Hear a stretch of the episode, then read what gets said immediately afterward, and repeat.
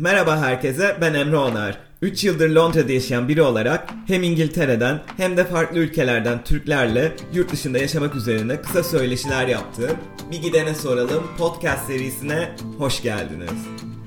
Yurt dışına taşınmanın ve yurt dışında yaşamanın çokça merak edildiği bu dönemde hep yurt dışına gitmeyi konuşuyoruz. Peki ya sonrası?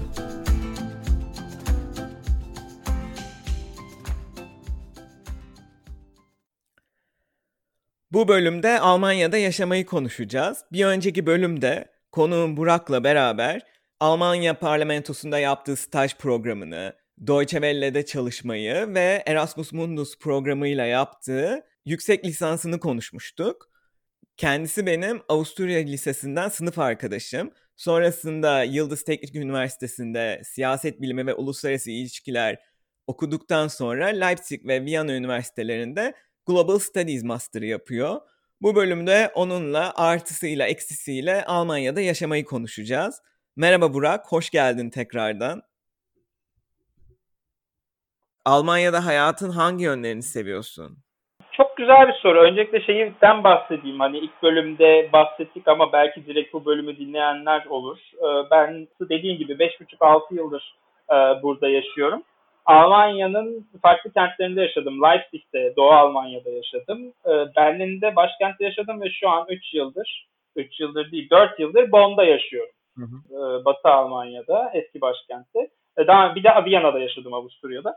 Bu arka planı verdikten sonra yanıtlamak istedim. Almanya'da neyi seviyorum? Ee, ilk bölümde de söylemiştim. Ben Almanya'ya aslında e, ilk hani kafam gel, gelmeye karar verdiğimde kafamdaki motivasyon resim şuydu. Hani evimden çıkıp bir parka yürüyerek gidebilme lüksü.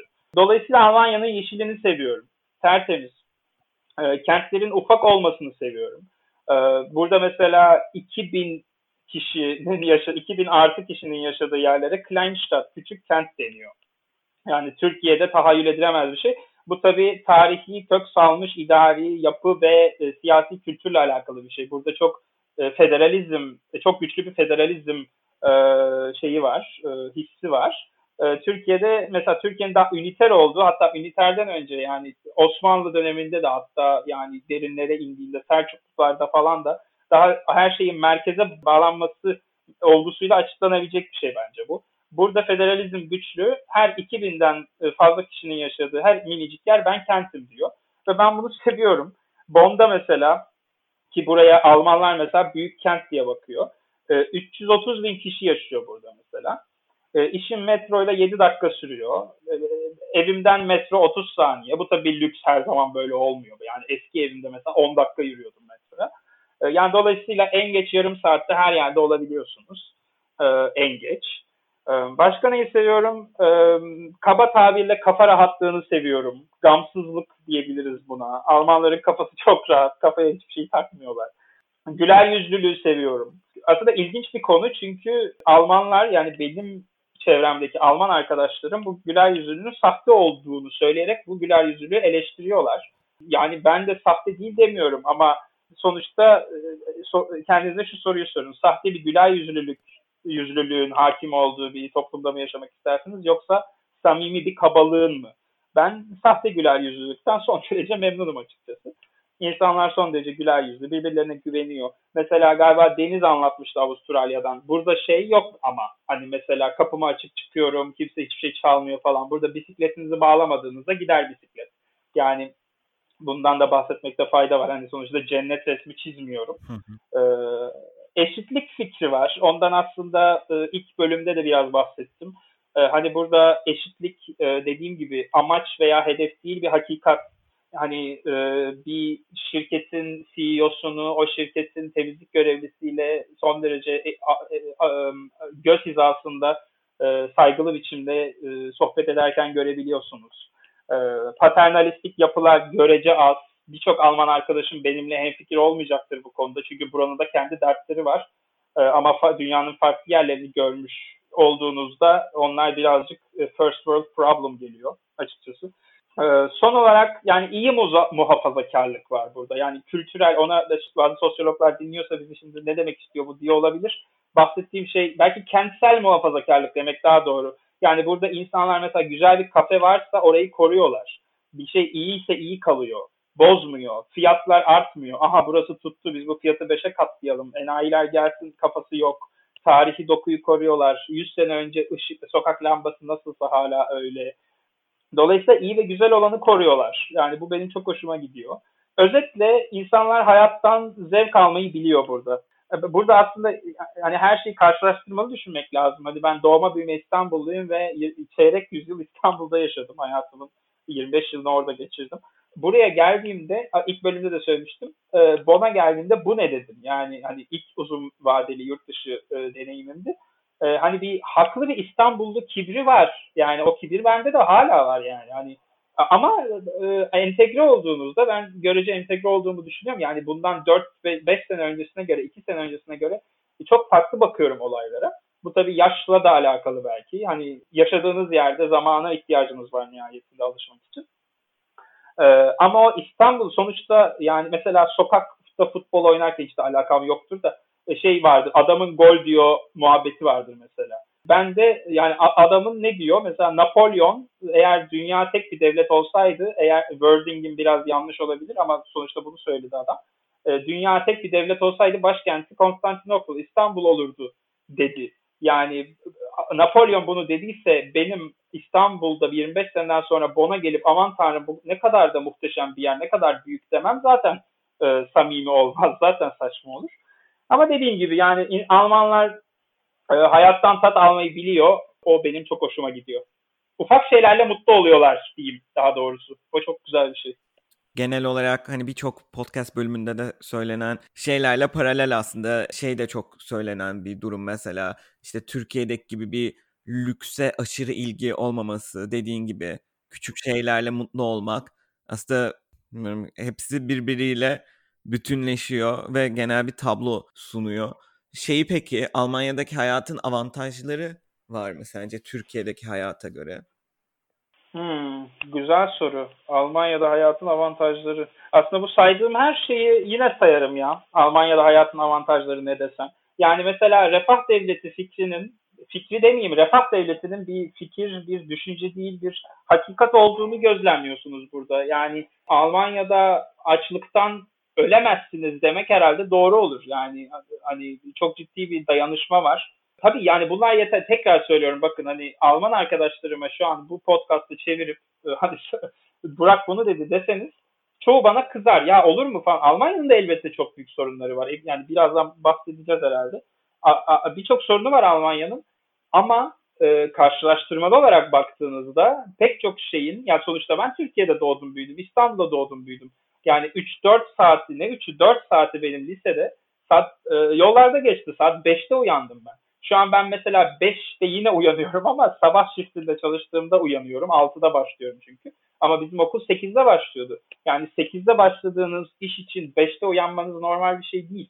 Yani e, bu tabii bir tercihti yani. Köşedeki okula da gidebilirdim. Hani e, Bostancılıyım ben. Yani yakınız. e, yapabilirdim ama yapmadım.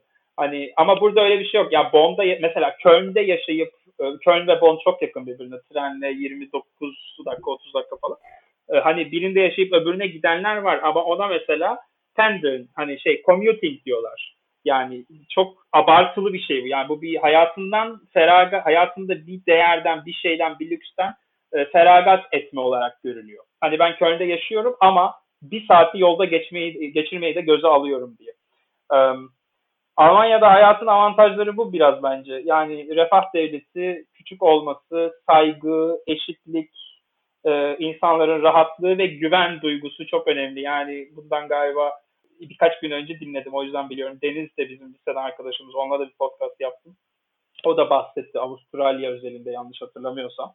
Ee, insanların birbirine güven duyması müthiş bir lüks. Yani he, hele ki ben son 6 yıldır İstanbul'a her gittiğimde bazı şeylerin daha da e, olumsuz yönde dönüştüğünü görüyorum.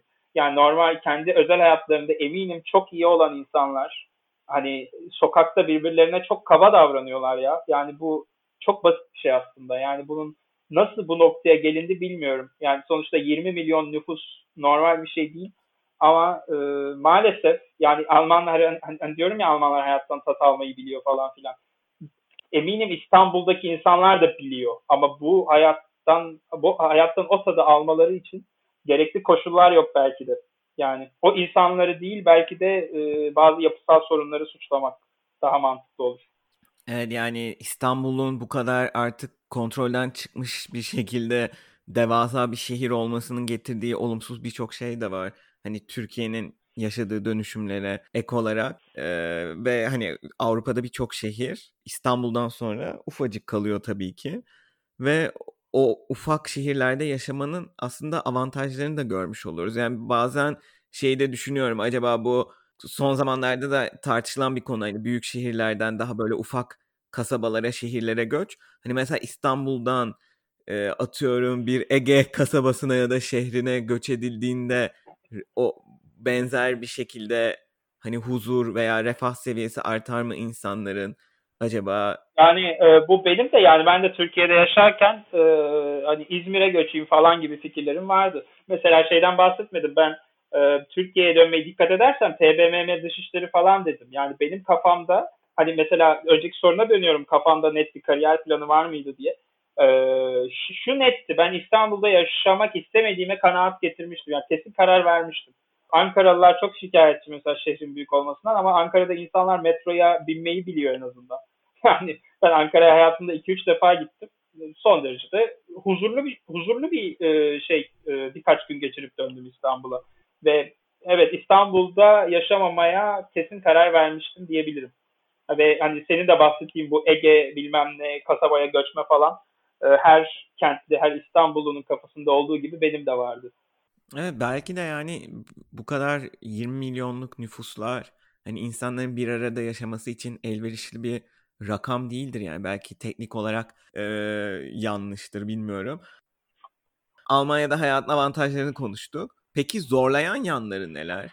Um, güzel soru. Yani um, sonuçta Almanya'da Türk olmak çok kolay bir şey değil. Yani e, zannediyorum e, hani bizim podcast'ın ayırt edici özelliği de biraz bu olacak. Çünkü e, senin diğer konuştuğun arkadaşların hani önemli çoğunluğu kendi bulundukları ülkede belli bir hani çok, çok küçük bir Türk grubu içinde bulunmaları. Ama Almanya'da 3 milyon 4 milyon Türk var. Hani Almanyalı Türklere ek olarak Alman, e, Türk kökenli Almanlara da ek olarak bir de Türkiye'den gelen bir Türk grupları oluşmaya başladı burada. Komüniteleri oluşmaya başladı. Ee, hani ben de bu parça bu Exodus'un bir parçası olarak sayılabilirim belki sosyolojik olarak. Hani Almanya'da Türk olmak kolay bir şey değil. Şimdi abartmak istemiyorum yani ama e, Almanya'nın bir ırkçılık sorunu var. Bu malum. Yani bunu inkar etmek mümkün değil. Daha bundan 4 ay önce galiba ya dün ya bugün şey, ay dönemiydi yanlış hatırlamıyorsam. Hanao'da ırkçı bir saldırı, terör saldırısı oldu. Almanya'nın bir nasyonel sosyalist yeraltı, NSU gerçeği var. Ee, hala yani aydınlatılmamış olaylar var. Gündelik yaşama işlemiş bir ırkçılık var. Irkçılığı, Alman toplumunun ırkçılık sorununun temel yapı taşlarından biri de Türkofobi ve İslamofobi. Yani bunun inkar edilecek tarafı yok. Ee, yani e, bununla ilgili sorunlar yaşıyorsun elbette. Ya bir Türk olarak kendinizi sürekli olarak e, kanıtlamak zorundasınız. Yani ve eminim mesela e, Türkiye'den gelmiş başörtülü bir kadın e, daha da büyük zorluklar yaşıyor benden. Çünkü bir de kadın yani. E, hani e, her hani her yani yaşanan hani deneyimlenen e, ırkçılık da farklı boyutlarda her zaman. Ten renginizle tabii ki alakalı. Ee, hani tipik hepimizin yani bu podcast'a katılan sen, ben ve dinleyen çoğu kişinin neredeyse herkesin bir nevi deneyimlediği hani yurt dışında Türklere sorulan saçma sapan sorular vardır. Deven var mı? Sizin ülkede herkes işte çarşafla mı dolaşıyor? E, falan gibi ya da işte Türkçe ile Arapça aynı dil mi gibi. Aslında bunların hepsi şimdi bunların hepsini ırkçılık olarak da görmemek lazım. Bunlar aslında e, daha ziyade bilgisizlik. Yani e, pek çok Türk buraya geldiğinde çok duygusal davranıyor. Ben de başlarda öyleydim. Hani ya hiçbir şey bilmiyorlar ya Türkiye ile ilgili falan diye. Yani bilmek zorunda değil ama. Yani sonuçta haklısın. 4 milyon insan yaşıyor burada. Yani bilse fena olmaz ama mesela İngiltere'de insan İngilizler, bio İngilizler deyim yerindeyse Hintliler hakkında ne kadar çok şey biliyor bilmiyorum. Ya da ben mesela e, da, ben mesela Daro, e, Dari ile Paşto arasındaki farkı bilmiyorum. Sen biliyor musun? Muhtemelen bilmiyorsun. Hangi dil familyasına aitler? Bu beni Afganlara karşı ırkçı yapmıyor. Sadece bilgisiz yapıyor. Yıllar önce mesela konudan konuya atlıyorum ama hepsi aslında e, aynı kontekstin bir parçası. E, Leipzig'te Etiyopyalı bir arkadaş, bir, arka, bir e, sınıf arkadaşımla tanışmıştım mesela ve bilmiyordum. Yani Etiyopya'da ne dil konuşulur bilmiyorum. Bilmek zorunda değilim ama ilgi duyuyorum. Aslında sorunun sorulma biçimi çok önemli. Yani bazı Almanlar deyim yerindeyse bodoslama soruyorlar. Merhaba ne konuşuyorsun? Nedir? Türkçe ile Arapça aynı dil değil mi? Bir de içinde yargı da içeriyor soru hatta. Ben mesela şey demiştim ya çok affedersin çok özür dilerim bilmiyorum bu konuda ben bilgisizim. Senin ana dilin ne? Amharcaymış. Amharca. Yani Amharca'dan ben nasıl haberdar olabilirim? Ama soru hani insanlara yaklaşım şekliniz çok önemli bence hani bu dil konusunda Erasmus'tayken yaşadığım saçma sapan sürreal bir anı vardı onu anlatayım. Bir Portekizli arkadaşımın Alman arkadaşı. Yeni tanıştık işte kızla. Kız da sordu hani Türkçe nasıl bir dil? Hangi familyaya ait falan. Ben de tatlı tatlı anlatıyorum işte. Türkçe aglutinatif bir dil. E, işte e, sanılanın aksine e, Arapçayla bağlantılı değil, Farsçayla bağlantılı değil ama işte birçok kelime var o dillerden e, Azerbaycanca ile bağlantılı, Hollandaca, Almanca gibi ya da İsviçre Almancası gibi falan böyle anlatıyorum. Sonuçta dedim ki kıssadan hisse Türkçe farklı bir dil. Kız ne dedi biliyor musun? Farklı bir dil mi, aptalca bir dil mi dedi. Peki dedim yani hani böyle o kadar saçma sapan bir deneyim ki aptalca diyor kız. Yani farklı olanı aptalca görüyor. Yani şimdi bu ırkçılık mı, bilgisizlik mi? Yani peki hani okey dedim ve oradan ayrıldım. Ne yapacaksın? Hani e, Almanya'da böyle şeylerle başa çıkmak zorundasınız. Yani sadece Türk'üm diye mesela mutlak suretle maço olduğum ön yargısı var. E, bunu kırmak kırmak mümkün değil. Yani her tanıştığınızda yepyeni bir Almanla kendinizi kanıtlamak zorundasınız. Yani bu no, e, hani e, şey downplay etmek ya da abartmak hani ikisini de yapmamak yani bu bir hakikat. Bu doğru bir şey ama başka bir şey daha eklemek istiyorum. Almanların ırkçı olması meselesiyle ilgili ben Almanlara, daha doğrusu Almanların çoğunluğuna saygısızlık ve e, adaletsizlik yapıldığını düşünüyorum. Şöyle ki ben mesela gezerken İsveç'te, hiç aklına gelmez, Çek Cumhuriyeti'nde ya da Almanya'da tanıştığım, Avusturya'da tanıştığım İngilizlerden daha fazla ırkçılık deneyimledim. Almanlardan deneyimlediğimden. Şimdi ben bu İsveçlileri ırkçı mı yapıyor? Hayır. Ama yani mesela yani bu nasyonel sosyalizm tarihinden kaynaklanan e, dünyanın en ırkçı milletidir Almanlar gibi bir saçma sapan bir önyargı var.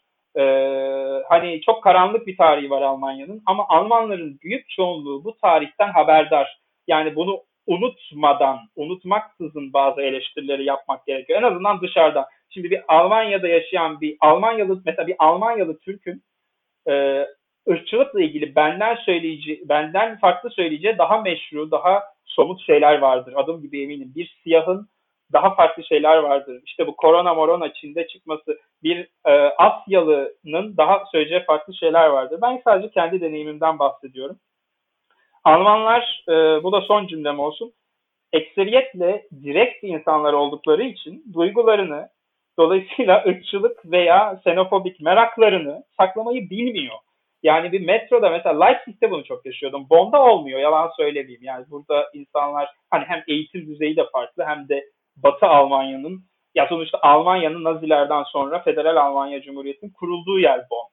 Yani bu da insanlara tabii biraz kibir de veriyor o ayrı bir konu ama e, insanlar görece eğitimli ve sokakta ben mesela iş arkadaşlarımla Türkçe konuşurken e, dönüp bakmıyor kimse. Sadece şey oluyor ya çok affedersiniz benim demin dediğim doğru soruyu doğru sorma biçimi hani şu oluyor ya çok affedersiniz ama nece konuşuyorsunuz siz? Çünkü Türkçemizi bizim anlamıyorlar İstanbul Türkçesini. Farklı bir yani Almanyalı Türklerin o hani stereotip stereotip demek doğru değil sonuçta onların da konuştuğu farklı bir Almanca var. Ee, ona alışıklar. Türkçeyi onunla identify ediyorlar. Ee, ama bunun dışında Bonn'da bir şey yaşamıyorum ama Leipzig'te mesela metroya her bindiğimde artık hani e, Almanca'da Alltagsrassismus denilen hani gündelik ırkçılık o. Ya dönüp bakıyor teyze yani ama gözlerini ayırmadan süzerek bakıyor. Yani bizde sadece öyle e, teyzeler, amcalar çocuklarını evlendirmek istediği kişilere öyle bakar. Yani böyle manalı manalı süze süze. Hani ne bakıyorsun teyzeciğim? Yani e, neyse çok konuştum. Dediğim gibi Almanya'nın hani dezavantajı herhalde budur. Belli bir mevcut ırkçılık var. Bu ırkçılığın içinde bir e, Türkofobi var e, ve bir Türk olarak işte sürekli e, sınav e, masasındasınız demek doğru olur herhalde.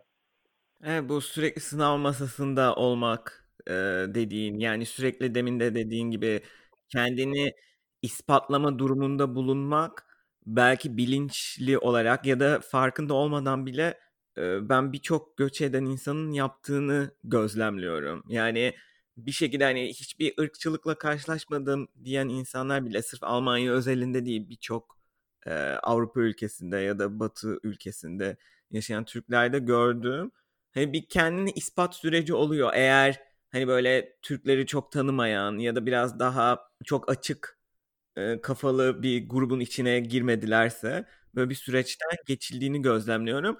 Ben Almanya'da çok ilginç bir olay yaşamıştım. Bunu da bahsedeyim e, buradayken. Münih'teydim.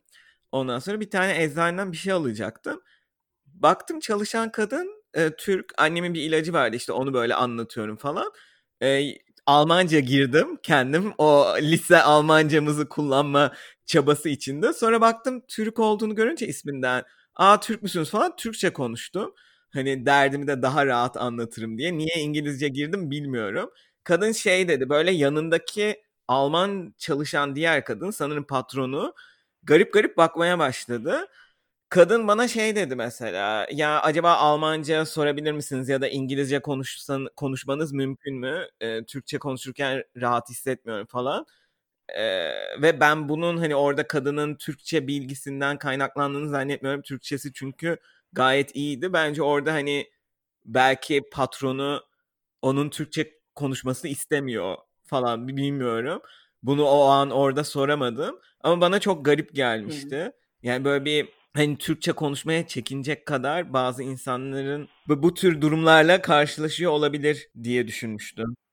Kesinlikle yani kesinlikle hani ben de benzer şeyler yaşadım ama dediğim gibi bakış açısıyla alakalı yani ben mesela mesela hiç unutmuyorum ya Berlin'deki hani Berlin'i bilmiyorum sen ya da dinleyenler ne kadar iyi biliyor. Charlottenburg hani son derece ne bileyim yani Charlottenburg bence Berlin'in nişan taşısı falandır yani o kadar hani kalbur üstü mü denir öyle bir yer. Orada mesela annemle şey bir kafeye girmiştik mesela. Hani nasıl bakıyorlar bize? Yani ben böyle bir şey Leipzig'te falan bile deneyimlemedim. Yani artık gidip yanlışlıkla neonazi yuvasına mı girdik bilmiyorum. Yani üstelik orası bana koz yatağını falan satmıştı o kafe. Hani böyle teyzelerin falan oldu. Herkes işini gücünü bıraktı. E, şınapsını bıraktı bize bakıyor. Yani son derece rahatsız olmuştum. Yani mesela benim Türkiye'den gelmiş böyle bakılmaktan rahatsız olmayan arkadaşlarım da var. Hani e, pek çok insan umurunda değil benden daha fazla bu olayı ciddiye alan ve kafaya takarlar da var. Ben yine e, ortalama hani average takıyorum diyebilirim. Hani benim için çünkü başından beri e, yurt dışına geldiğimden beri hatta Türkiye'de de öyleydi. Yani bulunduğum topluluğun, toplumun içinde kabul edildiğim hissi benim için çok önemliydi. Yani mesela Bond'a ne yalan söyleyeyim bunu buldum. Ya, ya, şey abartmayayım yani mesela Leipzig'i ben çok seviyorum. Hala da gittiğimde müthiş eğlenirim ve Bond'dan ne yalan söyleyeyim kat ve kat daha eğlenceli bir yerdir Leipzig bence. Ee, orada yakın arkadaşlarım da hala var. Ama e, Leipzig'te yaşamanın bedeli bakılmak mesela. Yani bakıyorlar. Belki şimdi azalmıştır. Sonuçta ben oraya gittiğimde kentte çok az e, e, Viyana'nın doğusu yabancı vardı diyeyim ya da güneyi. Hani e, mesela e, bir tane hani orada bir Türk arkadaşımla tanışmıştım. Hala da çok severim yakın arkadaşız. Hala konuşuyoruz. Hani e, çok az yabancı vardı. 2014'ün sonundan bahsediyorum. 2015'in sonunda mesela mülteci krizi yaşandı. Hani şu anda kente gittiğimde de her ziyarete gittiğimde görüyorum. E, çok ciddi bir Arap toplumu var mesela orada. E, Afgan da olabilir yani ayırt edemediğim için üzgünüm. E, sonuçta hani yeni bir göçmen e, topluluğu oluşuyor orada. Daha orada göçmen yokken yani kara göçmen deyim yerindeyse yokken ırkçılık e, ırkçı bir hareket doğmuştu mesela. Belki duymuşsundur. Pegida. Patriotische Europäer gegen die Islamisierung des Abendlandes. E, Abendland, yani Oksident'in, Batı'nın İslamlaşmasına karşı vatansever Avrupalılar. Grubun adına bak. Yani bunlar Dresden'da yine Doğu Avrupa'da doğmuşlardı. Yürüyorlardı her pazartesi. Sonra Leipzig'e de sıçradı bu Legida diye. Hani orada her pazartesi yürüyorlardı. Ben de benim yanımdan geçiyorlardı yani. Hani henüz karşı oldukları ve nefret ettikleri şeyi bilmiyorlardı o zaman. hani şimdi belki Arapları tanıyıp e, belki ya bu insanlar o kadar da kötü değilmiş demişlerdir diye biraz da wishful thinking, biraz da umut ediyorum. Bu arada duymamıştım ben o grubu bilmiyordum. İlginç geldi. Araştıracağım. Şey şeyden önce çok pardon şu an 2017'de galiba AFD Almanya için Alternatif Partisi meclise girdi. Ağzınızın tadına göre sağ popülist ya da aşırı sağcı diyebilirsiniz. AFD benim gözümde aşırı sağcı bir partidir. E, o partinin e, soka yani o partiyle e, doğrudan bir bağı olmasa da bir organik bağı vardı bu Legida, Pekida hareketlerinin. Yani sonuçta insan hani Avrupa Birliği ve Euro bölgesi Euro bölgesi karşıtı gibi doğup zamanla e, ırkçı e, bileşenleri de benimseyen e, bir hareketti. Yani şimdi daha doğrusu şöyle söyleyeyim, tersten anlatayım. Pegida Legida şimdi bitti demek aslında Almanya'da Almanya'nın ırkçılık sorunu azaldığı anlamına gelmiyor. Bitti çünkü adamlar artık %13 oyla Bundestag'da oturuyorlar. Yani ben bursiyerken AFD yoktu mesela. En sağ parti Merkel'in partisi. Hani böyle bir değişiklik de var. Yani parlament hani sınıf atladılar diyeyim. Hmm, bu da çok enteresan. Yani birçok konuştuğum insan aslında bunu söylüyor. Her ülkede sağ partiler yükselişe geçmiş durumda. Bu da sanırım küresel bir trend.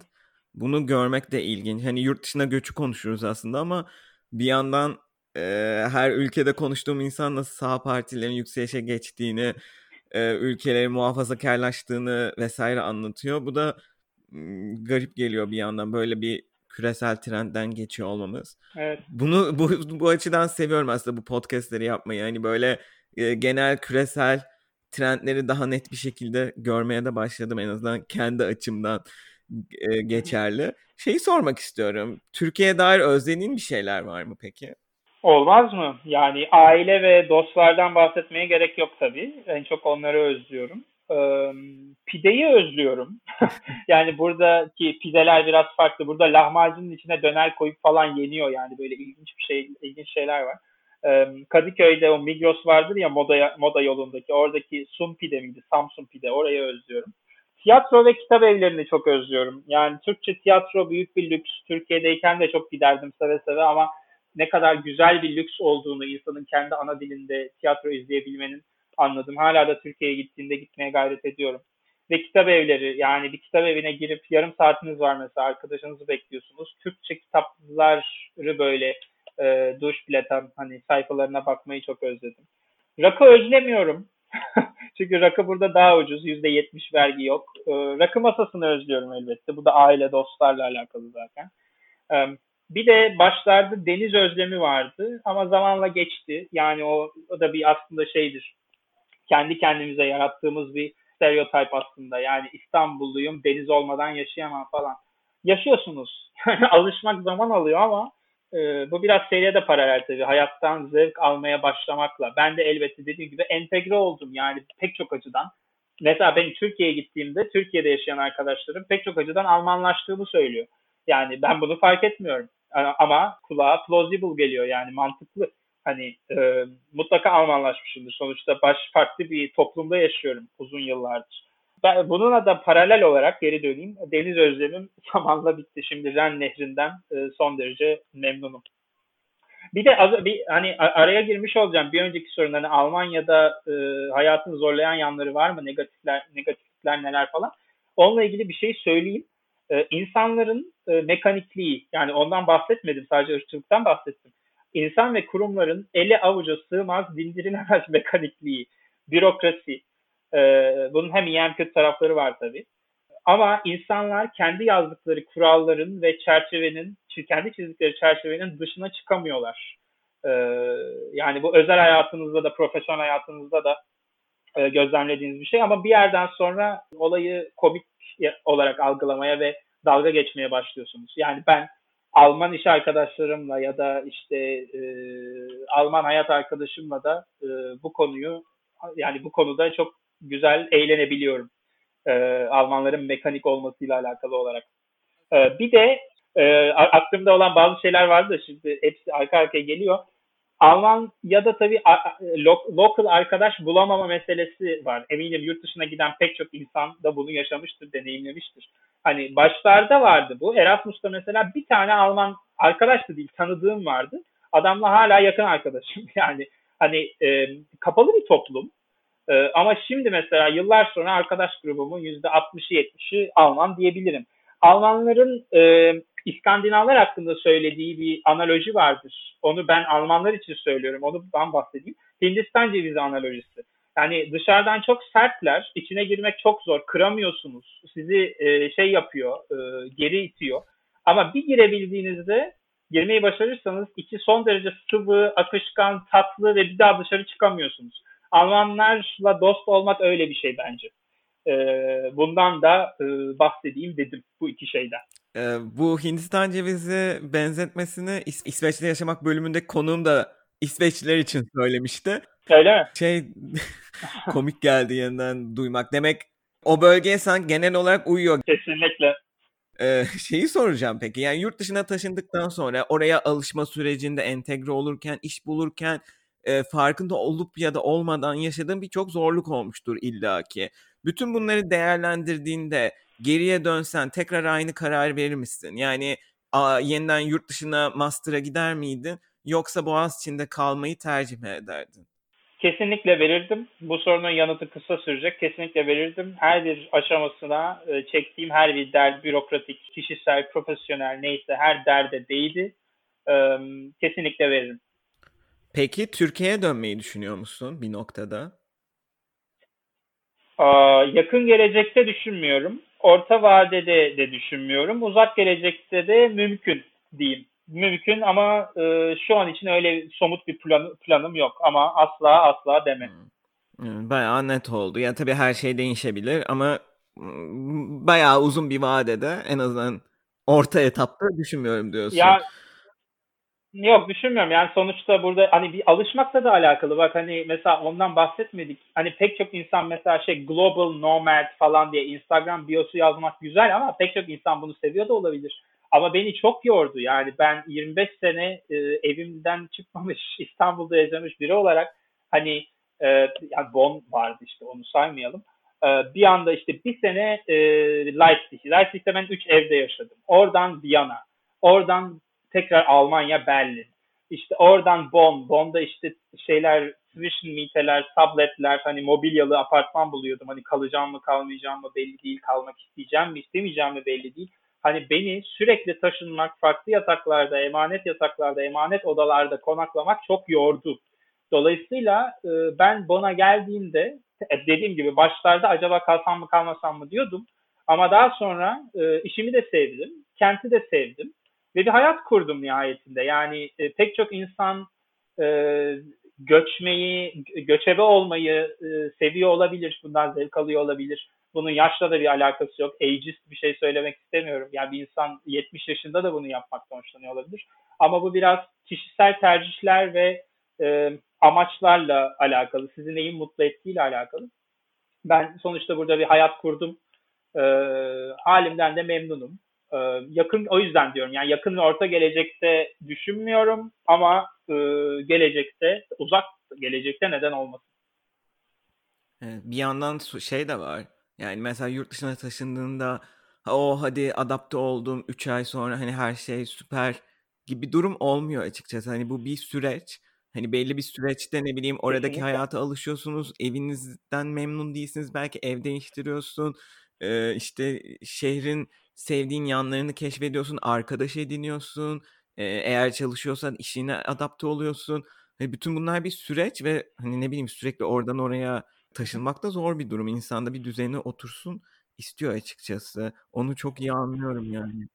Ya kesinlikle öyle. Hani e, e, beni bu gerçek dediğim gibi çok yormuştu. Yani e, o yüzden dediğim gibi yani bir yerden sonra evet dedim. Yani burada ben bir hayat kurabilirim ve hani ilk mobilyamı, ilk mobilyasız evime taşındığım zamanı çok iyi hatırlıyorum mesela. Hani çok güzel bir andı benim için o. Yani sonuçta evet burada kalıyorum artık göçebe e, değilim dediğiniz an. Çok güzeldi. Ama oradan oraya göçmek, farklı işlerle meşgul olmak ve arkadaş grupları onu söylemek istiyordum demin unutmuştum. Hani ben e, üç kentte yaşıyor. Yani pek çok insan 15 15 yaşında liseyi dışarıda okuyan arkadaşım var benim falan. Hani bir yerden sonra eminim bir nevi e, duyarsızlaşıyorsun. Yani bu biraz mekanik bir tabir oldu ama alışıyorsun yani. Ama ben öyle değildim. E, hani İstanbul'da bir hayatım vardı, onu bıraktım. E, Leipzig'te kurdum. Şansım yaver gitti, ne yalan söyleyeyim. Çok güzel arkadaşlıklar kurdum. Hala çok sağlam arkadaşlıklarım var oradan süren. E, sonra onu bırakmak zorunda kaldım. Viyana'ya gittim. Viyana'da da bir şeyler kurdum. Sonra onu da bıraktım. Berlin'e gittim. Hiç beklemiyordum ama Berlin'de de kurdum. Sonra onu da bıraktım. Sonra Bon'a geldim. Burada kurdum. Onu da bırakmak istemedim. Yani bir yerden hani global olmak güzel bir hissiyat. Hani CV'nizde durması ya da CV'niz değil hakikaten çok güçlü, sizi güçlü kılıyor. Ama aynı zamanda sosyal olarak da pek çok e, lüksten hani şeyden e, ne denir ona yerleşik hayattan e, feragat ediyorsunuz bu süreçte ve onun e, daha sonra soru şu oluyor kendinize sormanız gereken ben yerleşik hayata mı geçmek istiyorum yoksa e, belki kişisel olarak daha da güçlenmek istiyorum e, ama o biraz şey biraz para biriktirmeye benziyor yani iyi bir örnek değil belki ama asker olup para biriktirmek. Burada Almanlar yapıyor onu epey ya da Amerika'da da yapanlar. Bir Amerikalı arkadaşım mesela Irak'a gitmiş zamanında bir sene para biriktirmek için. Ee, onun gibi hani gezeyim, CV'm güçlü olsun, kültürel olarak kendimi geliştireyim, dünya vatandaşı olayım, her ne isim takmak istiyorsanız takın ona. Ee, ama o andan feragat etmekti benim için bu. Eğer ben bu yolda devam etseydim, sapmasaydım beni çok yorardı. O yüzden e, son derece mutluyum vatandaşlık süreci nasıl ilerliyor orada? Kaç sene yaşadıktan sonra vatandaş olabiliyorsun? Ee, bir kalıcı oturum var. Ben şu an kalıcı oturum iznine sahibim. Ee, Türk vatandaşıyım. Ee, kalıcı oturumu normal şartlarda 5 yıl emeklilik payı ödediğiniz, dolayısıyla çalıştığınız, okul sayılmıyor. Çalıştığınız sürece alabiliyorsunuz. Ee, başka bir yasal e, düzenleme daha var. E, Almancası Bildungsinländer. Yani Almanya'da okumuş olan kişiler. Buna da ben dahil oluyorum. O şartlarda iki sene çalışıp paylarınızı ödedikten sonra alabiliyorsunuz. Ben öyle aldım. E, vatandaşlıkta 8 yıl diye biliyorum. E, olağanüstü durumlarda yani çok entegreyseniz işte e, toplumsal sorumluluk projelerinde yer aldıysanız falan 6 yıla ya da 7 yıla düşüyor diye biliyorum. Bu arada iki vatandaşlığa imkan sağlamıyor değil mi Almanya? Birini seçmen gerekiyor. Ya Türk vatandaşlığı ya Kesinlikle. Alman vatandaşlığı. Aynen. Benim Alman vatandaşlığına geçmiş bütün tanıdıklarım eskiden Türk vatandaşı olan Türk vatandaşlığından feragat etmek zorunda kaldı. Çok teşekkürler Burak. İyi ki katıldın. Birçok konuyu konuştuk. Eğer bu bölümü dinlediyseniz bir önceki bölüme de bir göz atmanızı tavsiye ederim. O bölümde de Deutsche Welle'deki çalışma hayatını, Alman parlamentosundaki stajını konuşmuştuk Burak'ın. Teşekkürler. Ben de sana teşekkür ederim. Çok teşekkürler nazik davetin için. Görüşmek üzere. Görüşürüz.